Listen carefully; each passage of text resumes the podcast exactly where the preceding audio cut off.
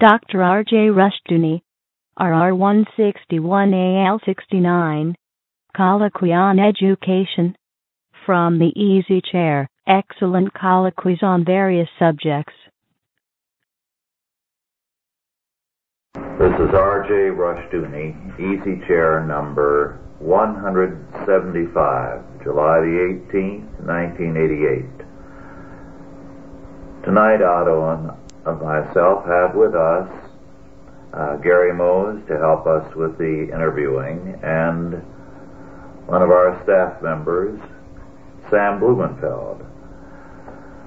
Sam Blumenfeld has been traveling back and forth across the United States speaking on Christian education, homeschooling, and uh, formal uh, Christian schools. If he hasn't been to your neighborhood, just wait. He'll be there. I think he's covered more communities in the United States in recent years than almost any other man living. As a matter of fact, I continually get letters from you saying that uh, you heard Sam Blumenfeld speak in your community and he was wonderful. Welcome, Sam. It's good to have you with us tonight. It's nice to be with you, Rush. What's happening on the homeschooling front right now? Well, you know, since uh, I was last uh, with you, uh, it's about two years, a great deal has happened. The, the homeschooling movement has grown leaps and bounds. As a matter of fact, uh, only uh, a couple of weeks ago, I believe, in, in Southern California, the, the uh, California Homeschool Association had its convention, and 15,000 people showed up. That was at the Disneyland Hotel. So if that's a sign of the times, it's a very good sign that parents are finally doing what they've had to do all these years, and that is remove their children from the uh, public schools, mm-hmm. from humanist education, and uh, they're deciding to educate their children at home. Some of these children do come out of Christian schools also, but uh, I believe that that's not all, all bad because uh, uh the homeschool movement and the Christian schools are going to have to collaborate and work together yes. in this area.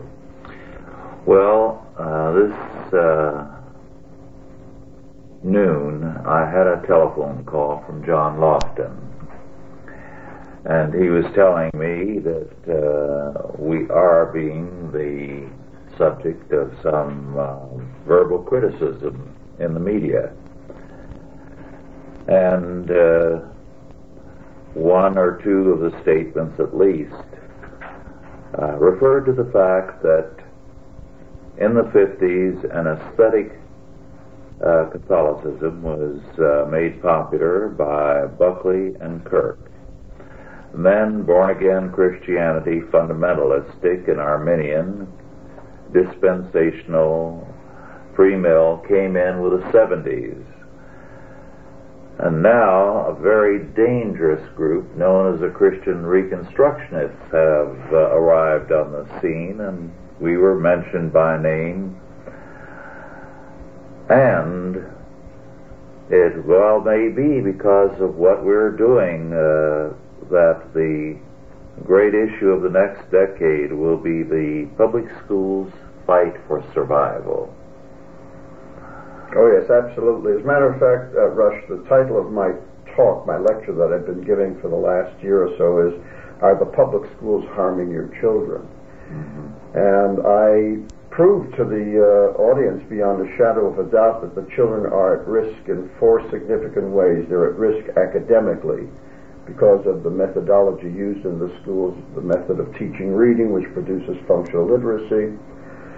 Uh, they're at risk spiritually because the public schools are doing everything in their power to destroy the Christian faith of children through such programs as values clarification and sensitivity training and situational ethics and multiculturalism and globalism and sex education and evolution and death education.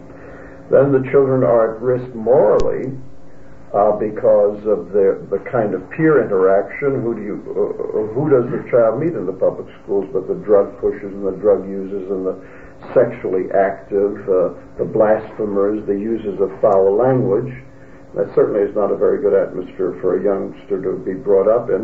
And then, of course, there's also the physical danger because public schools have become dangerous places. Kids are coming to school with guns and knives and chains, and children are being assaulted and robbed and even murdered. Teachers are being murdered. Uh, principals are being murdered. So uh, the public school is a very dangerous place for a child. And when I get through with my talk, generally the parents decide to remove their children from the public schools. They realize that the risks are much too great. The children are, if they're precious enough, if they really love them, they're not going to subject them to the, those uh, horrible risks. Well, we have one of the real pioneers of the battle against the public schools with us, Otto Scott, who still has, isn't it true, Otto, the all-time record for truancy in New York City? As far as I know, yes. It was the seven months of successful truancy. Uh, because I had two report cards, one real and one false. I presented my dad the false one. I went in the room every night to do my homework and I read books, trashy books. And I wrote letters saying I was ill and some teacher finally became concerned and came over to see us. And that, of course, exposed me. Incidentally, they almost sent me away until I was 21 for that. And I was saved by Justice Levy of the Children's Court in those days. And he said to the man who made the recommendation, if you make another recommendation of this sort, I will see to it that you lose your job. Hmm. And he and I corresponded for several years after that. He was a very interesting man. But in bringing the thing up to date, and, and of course the reason that I played hooky in New York City schools, it was the only long period of public schools that I had outside of the little school up in, in my grandparents' village.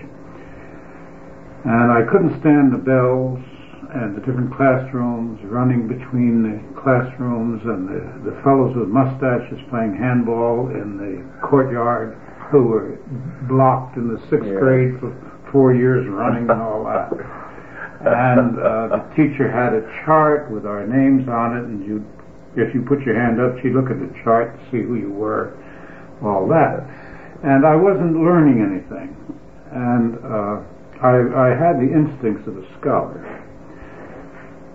Now, more recently, I've begun to do some reading, uh, not so much in educational subjects because they've never really interested me.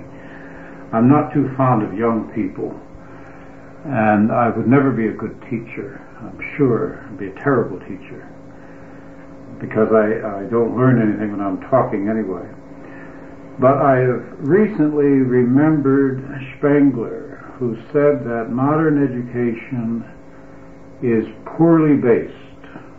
It is an attempt to pour new wine into old bottles. Mm-hmm. It teaches, for instance, algebra and geometry, trigonometry and physics to people who are not going into any of the engineering sciences and who have absolutely no need for this particular, these particular subjects. They may be totally alien to them, to their instincts, to their potential, to their talent. There's no reason to teach them across the board to a modern audience because we're no longer operating a technology based on measurements. And how to figure out an isosceles triangle is a very esoteric thing for anyone who isn't an engineer. And in similar manner, we have stopped looking at the fundaments of what constitutes an education. And uh, I think this somewhere down the line is going to have to be addressed because even the Christian school movement and the homeschool movement is under tremendous pressure to fit more or less into the framework uh, set up by the official educators. And uh, we know that the SAT tests and all the rest of it are based upon postulants, upon premises that have not been examined for seven, eight hundred years. Well, you know, the, the remarkable thing that is going on in the homeschooling movement, uh, Otto and Russia, is, is that there is this examination going on as to what to teach, what is important. Of course, they're concerned about keeping the state off their backs, Mhm. and everyone you realize you've got to impart literacy, you've got to teach the basics, the Mhm. basic tools of learning. But apart from that, there is a good deal of discussion going on in what constitutes true education. Uh, for for the last day, I, I was never good at math. Otto. Mhm. Never cared for it. Neither did I. But for the last day, I've been reading a marvelous manuscript on the relationship of mathematics to religion. By James Nickels. Right, as as a as a manifestation, as a means of understanding God's word by seeing the patterns in nature. It's, and and and what mathematics, if you study mathematics under that kind of a uh, a view, a point of view, that is from a godly point of view, suddenly mathematics makes sense because it enables you to see so many invisible things in nature, things that are not visible to the eye, but which uh, you see patterns. Uh, and and that's a remarkable uh, insight that this particular manuscript uh, gave me just reading that. So I suddenly the interest, my interest in mathematics uh, was quickened. And I thought, my, if I had been taught mathematics this way from the very beginning, from a God-centered point of view, as a means of knowing God's world, God's creation, I would have taken to it. Of course you would, because it's poetic.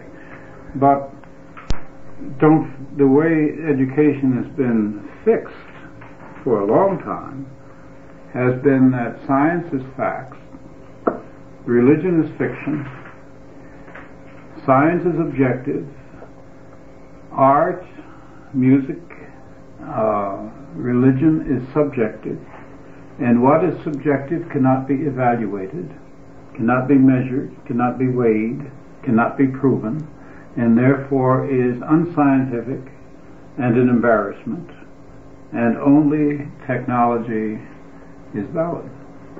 Let me just interject that we are going to publish this manuscript by James Nickel on God and mathematics. Gary, you have a very practical involvement in Christian education, both through the, our Christian school and the fact that Graham is being homeschooled in, for high school. Uh, Any yes. comments and Yes. observations? Well, I have uh, something I'd like to explore with Sam uh, along this line. You, you mentioned at the beginning of our discussion that uh, there's going to have to be cooperation between Christian schools and homeschools. Um, I am a co-founder of a Christian school, and as uh, Russ just mentioned, uh, my wife and I are homeschooling one of our children. I have homeschooled two other ones in the past. And I'm starting to get reports uh, just in uh, recent months about tensions developing between Christian schools and homeschooling families, particularly in churches which have started Christian schools in recent years and are now are experiencing a number of their families pulling out of the Christian schools and homeschooling. Uh, in what ways do you think that uh, Christian schools and families in homeschools can cooperate? Some practical ways in which they could cooperate.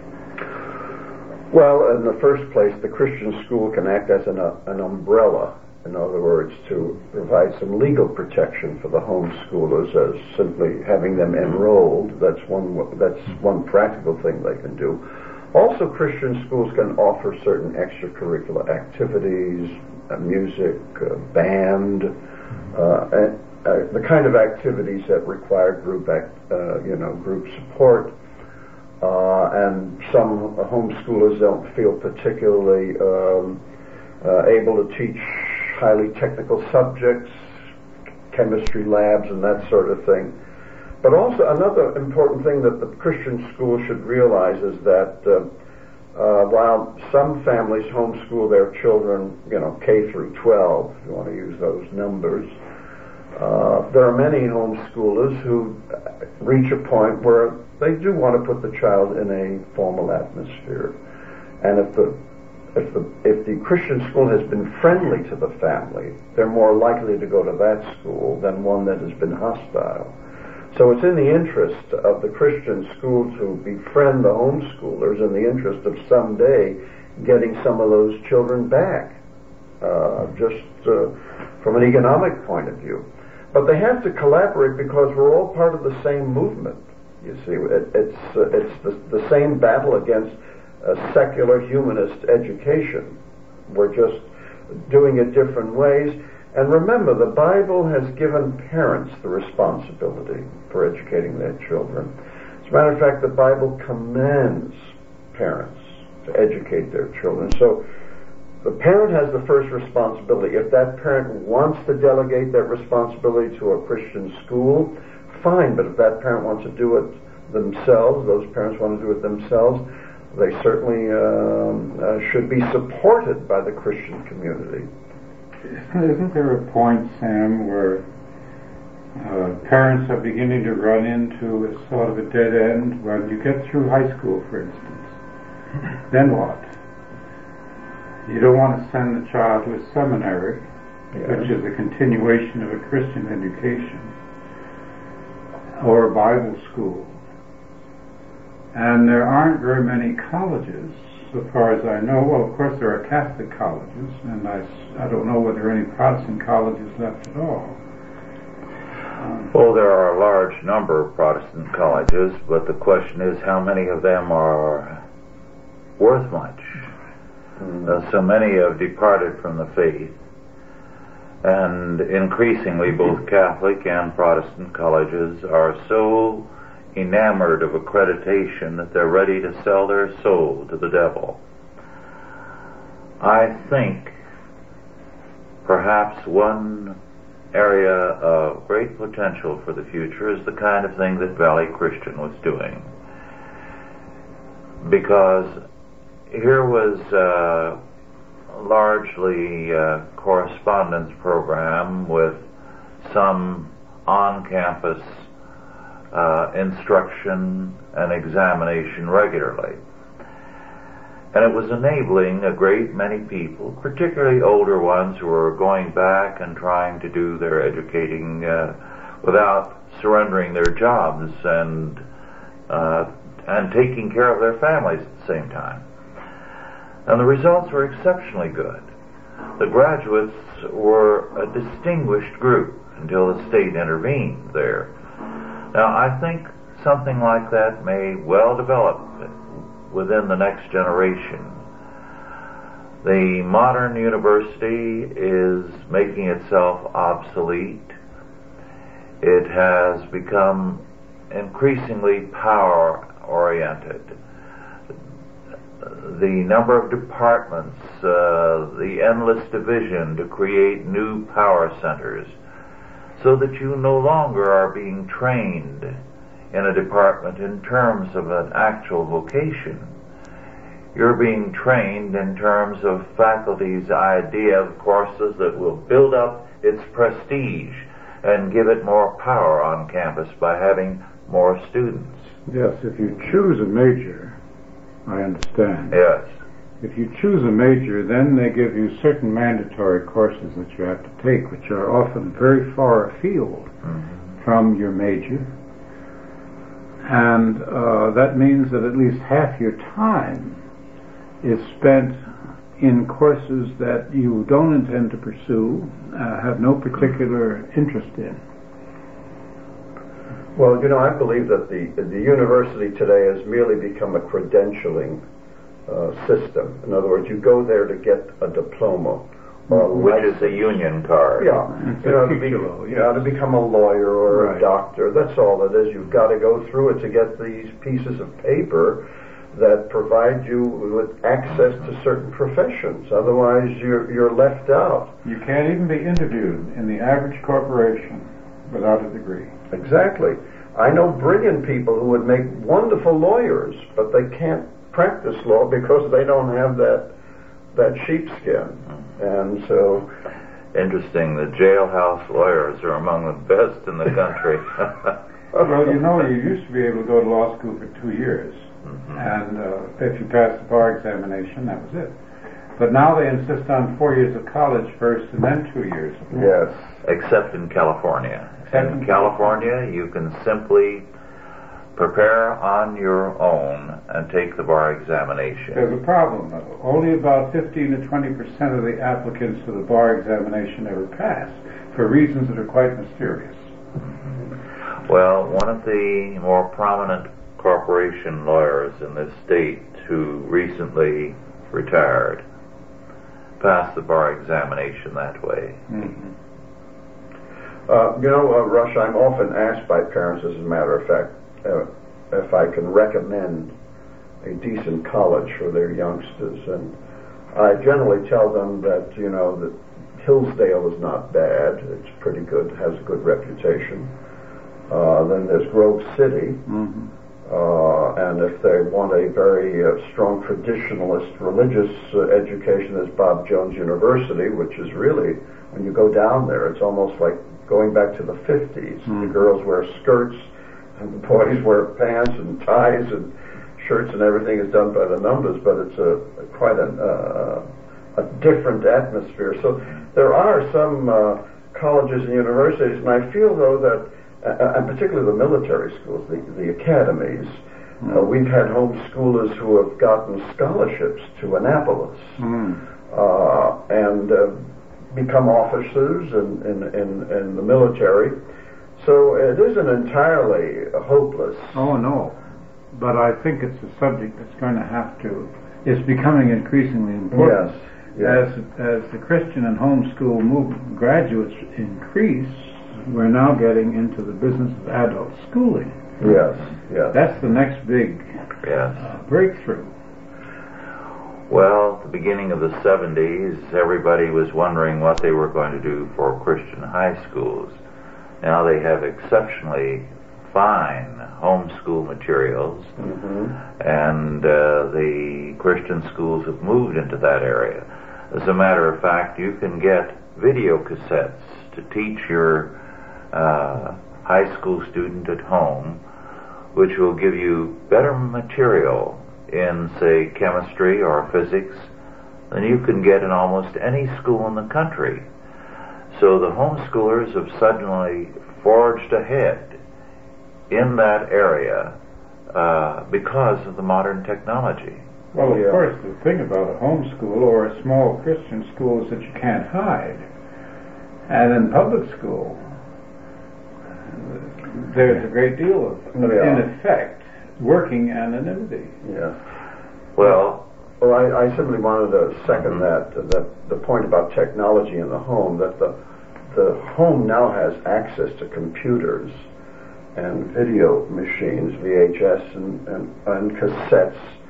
And as you know, Otto, education is, uh, the, the educated people are self-taught. Oh, well, you have to be, yes. And it depends 95% on reading. Oh, of 95% comes out of reading, and the, the right. 5% is experience. So books are available, tapes are available, lectures are available. Uh, so much can be done at home, uh, you know, rather than sitting in a lecture hall listening to some professor put you to sleep.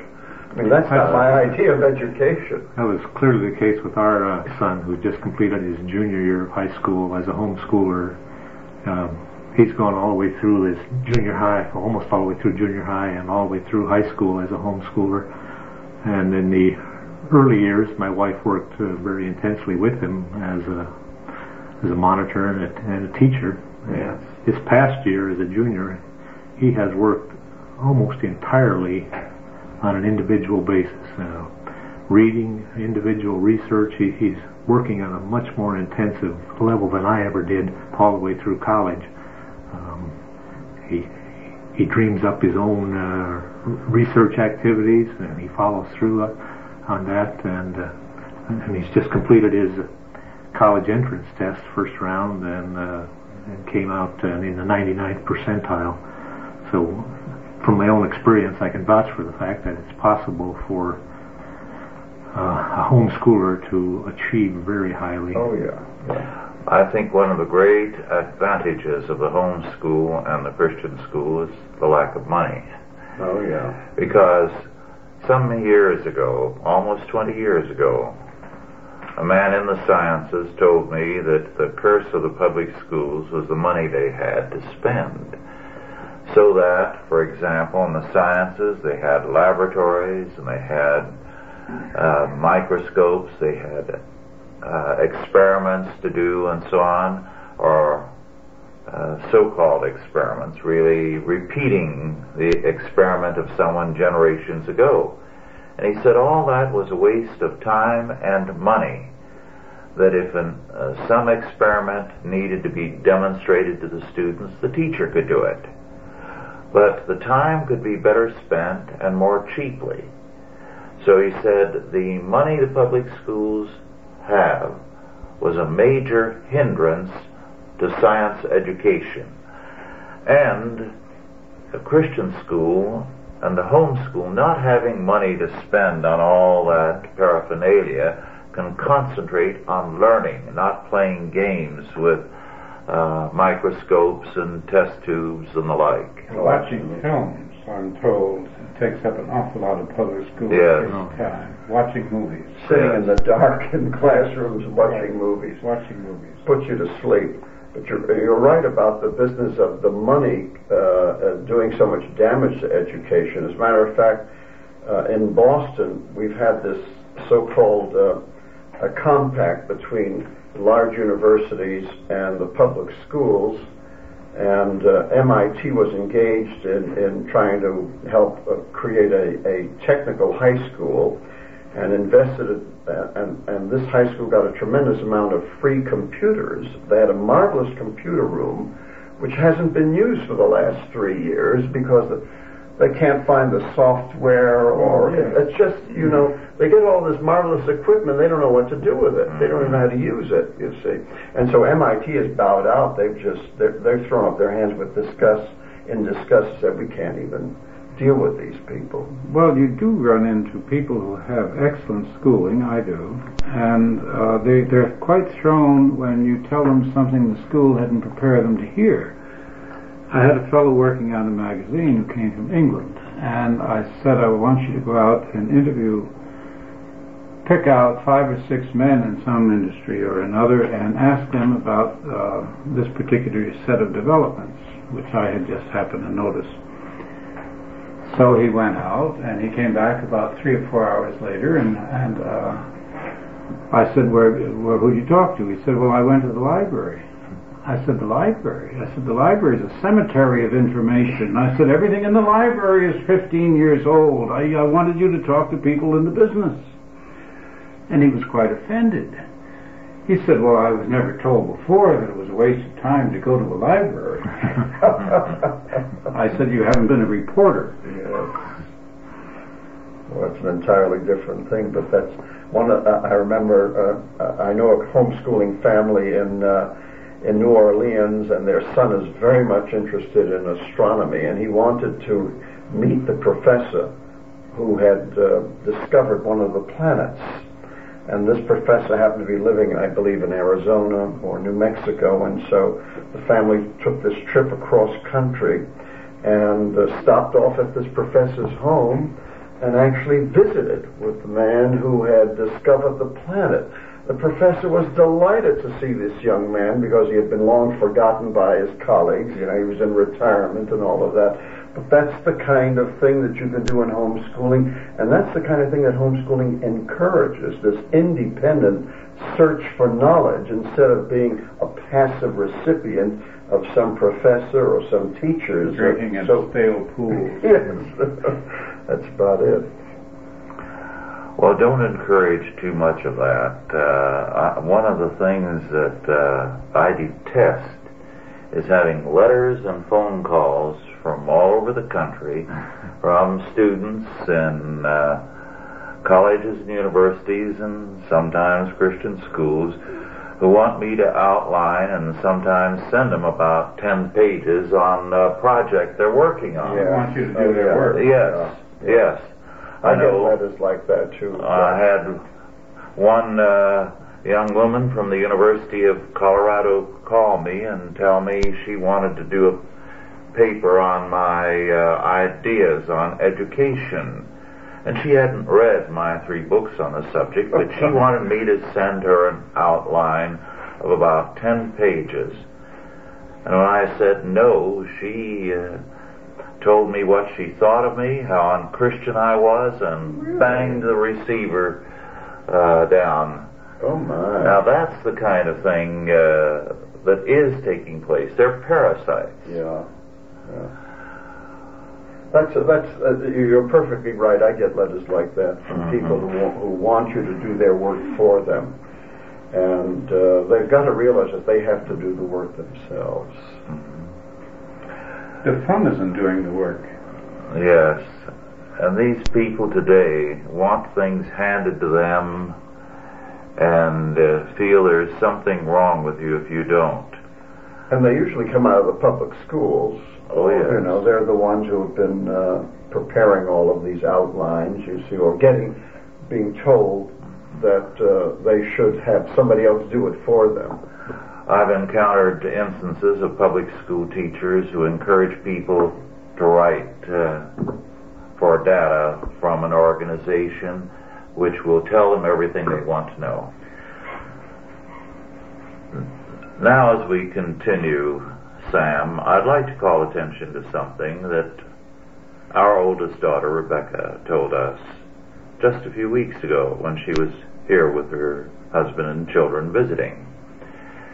She said that uh, the local grade school had a principal who made no bones about the fact that uh, she was hoping the school would continue to drift downward in its academic uh, performance because then they would qualify for all kinds of special federal and state funds for uh, schools that were dealing with uh, children who were not performing and so on. So it would appear that our uh, public schools reward a lack of performance rather than performance. That's true, uh, Rush, because uh, the federal funding goes to the, the schools that fail. The more failure you have, the more money you get. So there's a built-in economic incentive now for failure in the public schools, and that's one of the reasons why they're not interested in uh, in methods that work. That's one of the reasons why you can't get systematic intensive phonics in the first grade of, of, of the schools because they don't want the kids uh, to be able to read well. As a matter of fact, I've heard from teachers uh, who have used phonics, intensive phonics in their classrooms, who were accused by the other teachers as trying to undermine the school's financial base by threatening jobs, you know, special education jobs, by producing kids who can read, you see. As a matter of fact, uh, Rush, we now have a whole industry, a whole profession devoted to taking care of failures. It's called special education, and the largest segment of children in special ed these days are not is, uh, are not the deaf kids or the blind kids, but the so-called learning disabled. These are children who become functionally illiterate in the first grade because of the the look-say whole word method that produces the symptoms of dyslexia. And we've known this since 1929 when Dr. Samuel T. Orton uh, wrote an article in the uh, Journal of Educational Psychology in which he, he warned the professors that this sight word method of teaching reading would produce learn uh, reading disability. And of course, they they didn't care what he said; they just went on their merry way. Two years ago, I was uh, two days ago rather, and we were at that picnic. Yes. Yes, the Chalcedon barbecue Right. in San Jose. I was asked by a young woman if there was any other way to teach a child to read excepting through phonics. And I said I didn't know, but I suggested she ask you. Did she get to you?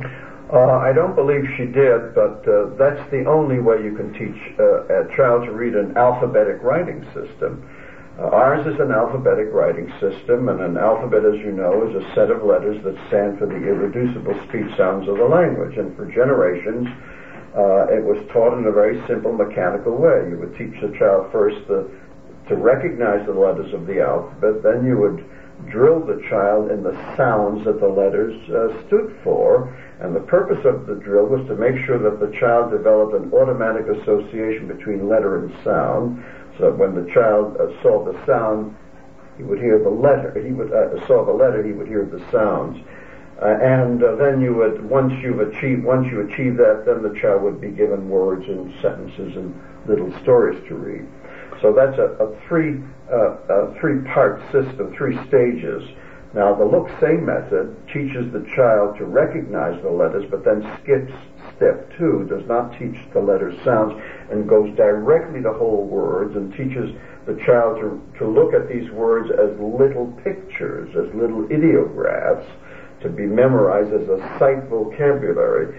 And it is that uh, try, that that attempt to memorize sight vocabulary, to deal with words as wholes, that produce the uh, the symptoms of dyslexia, because the child is asked to look at an English word as a little picture. Well, as you know, Otto, when you look at a picture, you don't necessarily look at it from left to right or from right to left. You look at it any way you want to. And so these child develop these terrible habits of looking words at, in all sorts of ways, including upside down. And uh, and so these child wind up guessing what these words are and developing all these horrible habits of looking at words and, in, in uh, uh, you know, uh, mixing up letters and reversing letters and all of that. And these are considered the symptoms of dyslexia. Now, some get through, apparently. They get high marks. They tend to learn uh, the phonic system on their own or with help from their parents. I see. Yes. There's a lot of that going on. It's Uh-huh. bootlegged education. Bootleg, black market education. That's right. That's right. You know, uh, an interesting thought here. Since state education rewards incompetence, puts more money in a school, the worse it is. What if the churches operated that way? Turn out sinners. Yes, the more sinners they turned out and the more people they sent to hell, the greater the prestige of the church and of the pastor. Well, do you think that's not happening? Haven't you read about the homosexual denomination? Yes. Oh, And some of our major mainline churches with their modernism, they're rewarding the same kind of thing. Of course, it's not with our tax money, at least. Yes. But there is such a thing as a Church of Satan. You know, Yeah. I've seen it on television. I haven't seen it on television. The argument uh, continues to be made uh, by some Christians that uh, if Christians continue to pull out of the public schools, uh, we can only expect them to get worse. The idea is that uh, Christians are to be salt and light in in every institution, every part of society, and and to some extent we make that argument in Christian Reconstruction. Uh, Christians ought not to be pulling out of various spheres because that just leaves the field to the the devil. What's your uh, response to that? Well, my response to that is that the secular public school was created to get God out of education. That was its primary purpose. That's why the government got involved in in creating uh, or in supporting a secular public education. Uh, if you study the history of, of how the government got involved in the education business, um, you will find that the movement, the public school movement, was spurred by the Unitarians who no longer believed in the divinity of Christ, who no longer believed in the efficacy of salvation through Christ. They believed that the school, the secular school, was to be the new vehicle of salvation. And then the, the, uh, the Unitarians were then joined by the Owenite socialists, who were atheists. They were in turn joined by the Hegelians, who had their pantheistic view of things. And finally, they were joined by Orthodox Christians, Protestants, who were frightened of the Catholic influx in this country and thought that perhaps they, by joining the others in a public school movement, that they could maintain the Protestant character of American culture in the face of massive Catholic uh, immigration. Now, the Catholics saw through all of this uh, bolted the system and created their own parochial school system because they didn't want their children to be uh, either uh, uh, proselytized into Protestantism or turned into infidels. Uh, and that's that's why we have the system that we have today. So the public school system will never, can never, serve the educational and spiritual needs of Christian children. Is it redeemable? No, absolutely not. Uh, well, don't forget that he started off with the dangers of public schools today. Now, one of the things that got me in trouble as a boy was the nature of the public school in New York City. I was uh, sent to what they call junior high school. You go from the sixth grade to junior high school. Right. Now, the uh, sixth grade was up in Washington Heights at the time and there was no apartment buildings up there, just one or two brand new apartments. It was rather fancy in those days. And then I was sent to this very crowded 186, which was a junior high, or which went into junior high. And where I had never played hooky excepting occasionally before, it turned me into a total and incorrigible truant. And it led to a whole series of difficulties that I got into as a boy. That particular public school experiment. And not only at that time, but since, I have heard liberals say, well, the public school is a democratic experience and it, you learn to live with other races and other groups. Well, I don't know how you can escape other races and other groups in the United States in the first place, Yeah. or in life. It's going to happen to you as soon as you leave home anyway, even if you are born and raised in an ivory tower.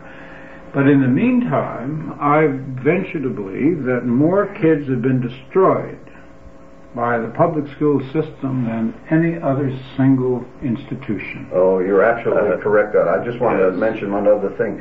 You had a miserable uh, experience in junior high. So did I. Uh, in our junior high school, they had, they had something called an open air class. It was in the corner of the building, in which all of the windows were kept wide open in the middle of February. The theory was that if you were underweight, you needed a lot of fresh air. And uh, they had to recruit. cure tuberculosis Right. in those days. And they had to recruit kids for the open air class.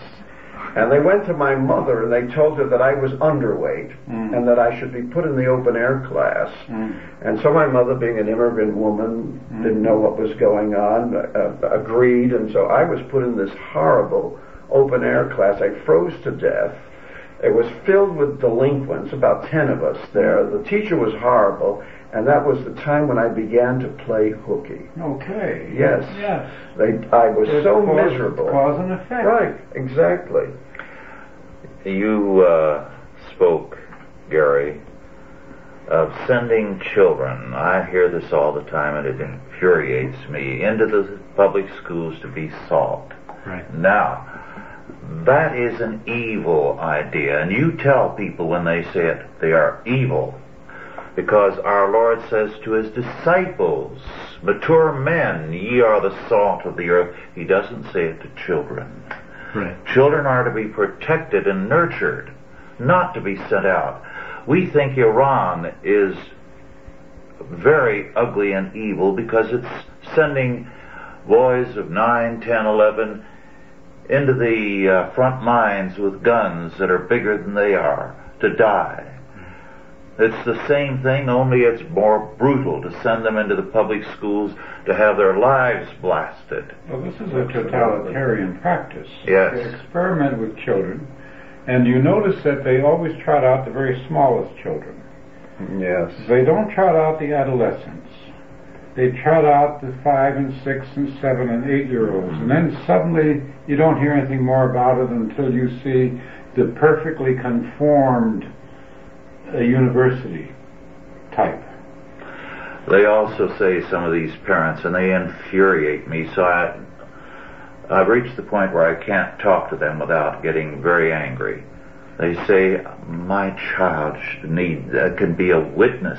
Yes. school." Yeah, that's And right. one woman uh, never spoke to me again because I told her, "What kind of witness do you have? I've never seen a witness come out of you that was anything that was anything remotely godly." What they're saying is that they're going to send little lambs into the wolf pack to Right. to somehow convert the wolves. Yes. the butcher shop. and maintain their standard of living without having to pay for Christian schooling. That's the key You factor. know, you cannot you cannot really take these different levels of intelligence either and treat them as interchangeable integers. Some children grow up later than others. Mm-hmm. Some mature quickly. There are racial differences, uh, which are not simply matters of pigment. They're cultural differences. Uh, all of these things are extremely important, and to disrupt them into some sort of universal mold, a Procrustean bed, which everyone is forced to fit, has destroyed probably more, more minds in this country than poverty or anything else. Yes.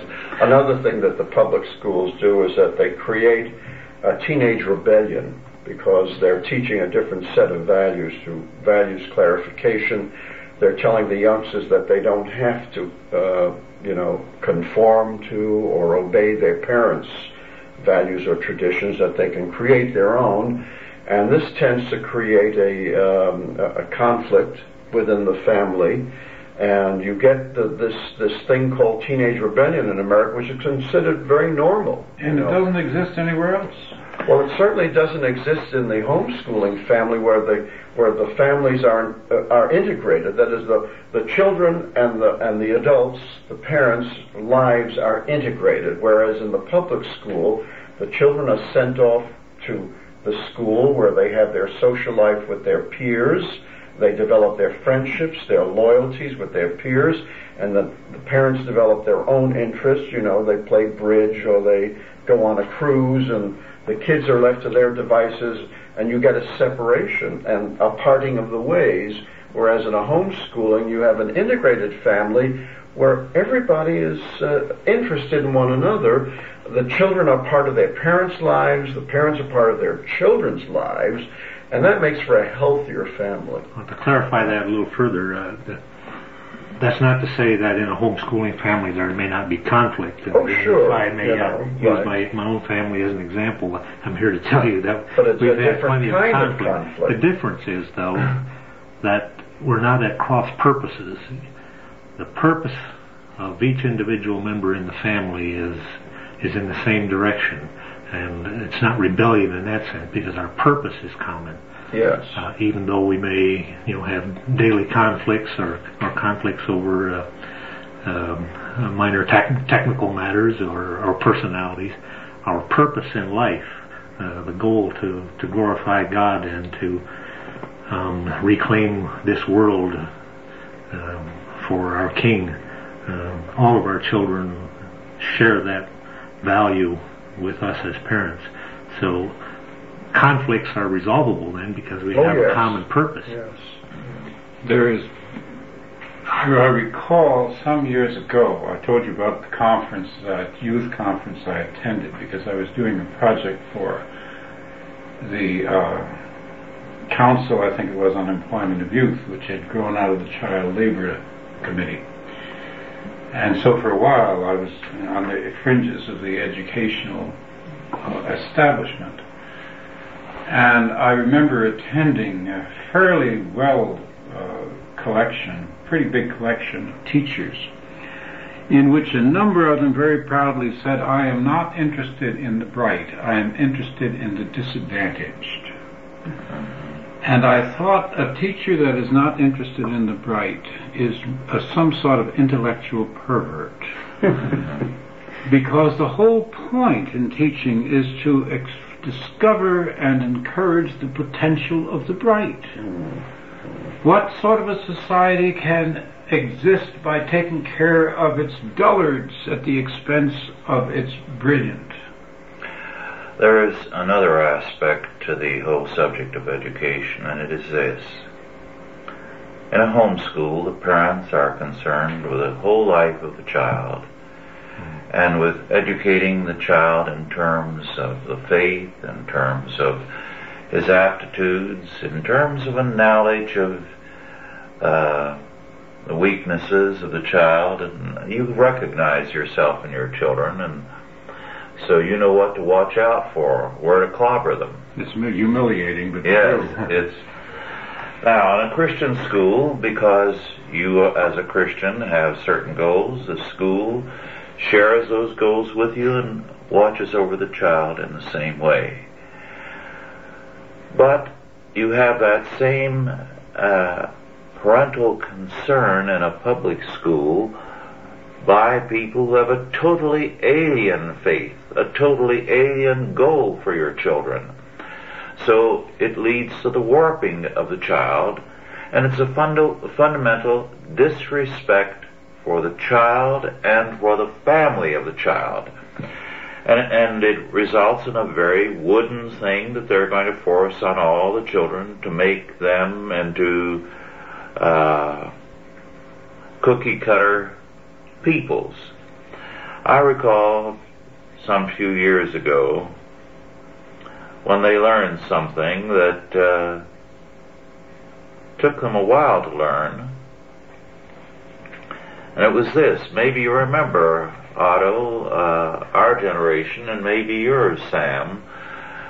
When you went to school, you had to have a glass of milk every day Oh, yes. Yes, it was brought around and handed Yes. to every child, and you had to drink it up. Well, I always liked milk. It was no problem. I could drink mine and the next kid's if he didn't want it, and I could get away with it. But there were some children who didn't like it. And it took some while for them to learn, many years of sad experience, that a very high percentage of black children and a substantial percentage of white children are, after the early two, three years of their life, allergic to milk. It makes them bilious and gassy and miserable. Right. And there were a lot of them I remember like that. I didn't know the reason for it, but they were all around me in school. Well, that was the state school. It was going to ram its pattern down the throat of all children without exception. Uh, uh, Rush, let me uh, uh, relate a, a humorous aspect of that uh, business of, of, of certain black children being uh, allergic to milk. Jesse Jackson and his wife were invited by Michael Dukakis for a Fourth of July dinner. And the first course of the meal was clam chowder with milk. And Jesse was had to pass it up. He couldn't uh, eat the clam chowder because of the milk. He was allergic to milk, and so that there went the first course. the second course was salmon and peas, which is a traditional New England, you know, uh, Fourth of July dinner. Well, of course, Jesse only eats fried fish. So that course went by the meal.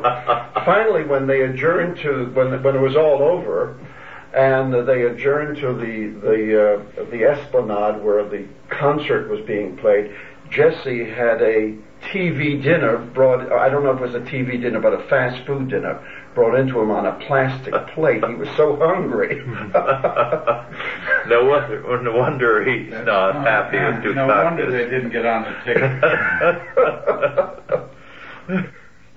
But but uh, that's the kind of thing that you uh, that they they really don't uh, think about when they're No. when they're dealing with the, with well, young when I students. when I first went to school, they used to skip grades. Yes. Uh, I skipped several grades, but I understand now they don't skip grades, No, Yes. and they don't flunk. and they don't. Many, flunk. many schools across. So the therefore, the marks mean nothing. no. The grades mean nothing. Yes. And even if you have a 99 percentile, it doesn't mean that you're going to be admitted to any school you mm-hmm. apply to. You know, another thing, Rush, is that the, the public schools have actually become anti-Christian. They're not neutral, as you know. They they pretend Never to be have neutral. Yeah, they never. But they are so anti-Christian that I'm sure you're aware of the the case on this equal access, where the the extracurricular clubs, Bible clubs, have been Yeah. banned on Yes. campus. And of course, uh, Congress passed the equal access law in order to give the schools the ability to, uh, that is, the permission to permit Bible study clubs. Well, the schools now show their true color by saying, well, we can't have a Bible study club because the Bible is not relevant to the curriculum. We can only have extra, we can only have extracurricular activities that are relevant to the curriculum. So, yes, you can have a chess club because it's relevant to logic and mathematics, but Bible study is not relevant to anything. Can you imagine the Bible not being relevant to what is going on in the school? The most important single book in all of. Not relevant to a barbarian. That's about it. But I was in a trial in the South in which that was the issue. Uh, since the uh, children were being bussed in uh, from miles and miles around, some got in about 35, 40 minutes ahead because the same buses had to make several routes. They made the uh, route so that some got in much ahead of the others, and they started uh, a Bible study group, met in a classroom, and all hell broke loose. They were taken to court and lost. And, and they lost. Yes. And my heavens, the Bible is, you you know, the fount of our civilization. not only the There fount of our civil. Go ahead. Yes, there was an elderly black woman who was in the courtroom. A teacher had taught for years and years uh, in black segregated schools uh, and then retired about the time of integration. And she was in that courtroom listening, and after I testified and left, she followed me out. And she said, They talk about Sodom and Gomorrah. They talk about Babylon, and we're going to put them to shame. Absolutely. I was what what bothered me a great deal, uh, Rush, was that the Christian lawyers could not see the relevance of the Bible to. They didn't argue that. What they argued was that uh, well, the other courses weren't relevant. You know that chess is not relevant, and therefore uh, it didn't have to be relevant. They ceded the grounds of the argument. Exactly, and I don't know why Christian lawyers aren't uh, uh, better versed on these Why they're things, not more literate.